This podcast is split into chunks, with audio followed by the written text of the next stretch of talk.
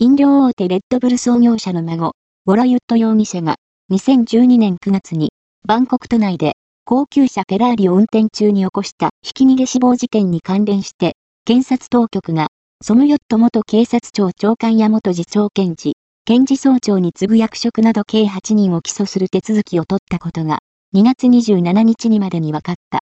検察庁のプラユット報道官によれば、8人の起訴は、国家汚職制圧委員会 NACC の提言に基づいたもの。NACC は、昨年9月、速度超過とひき逃げの罪に問われていたボラユット容疑者を、検察が2020年に不起訴としたことについて、8人に責任があるとの判断を示していた。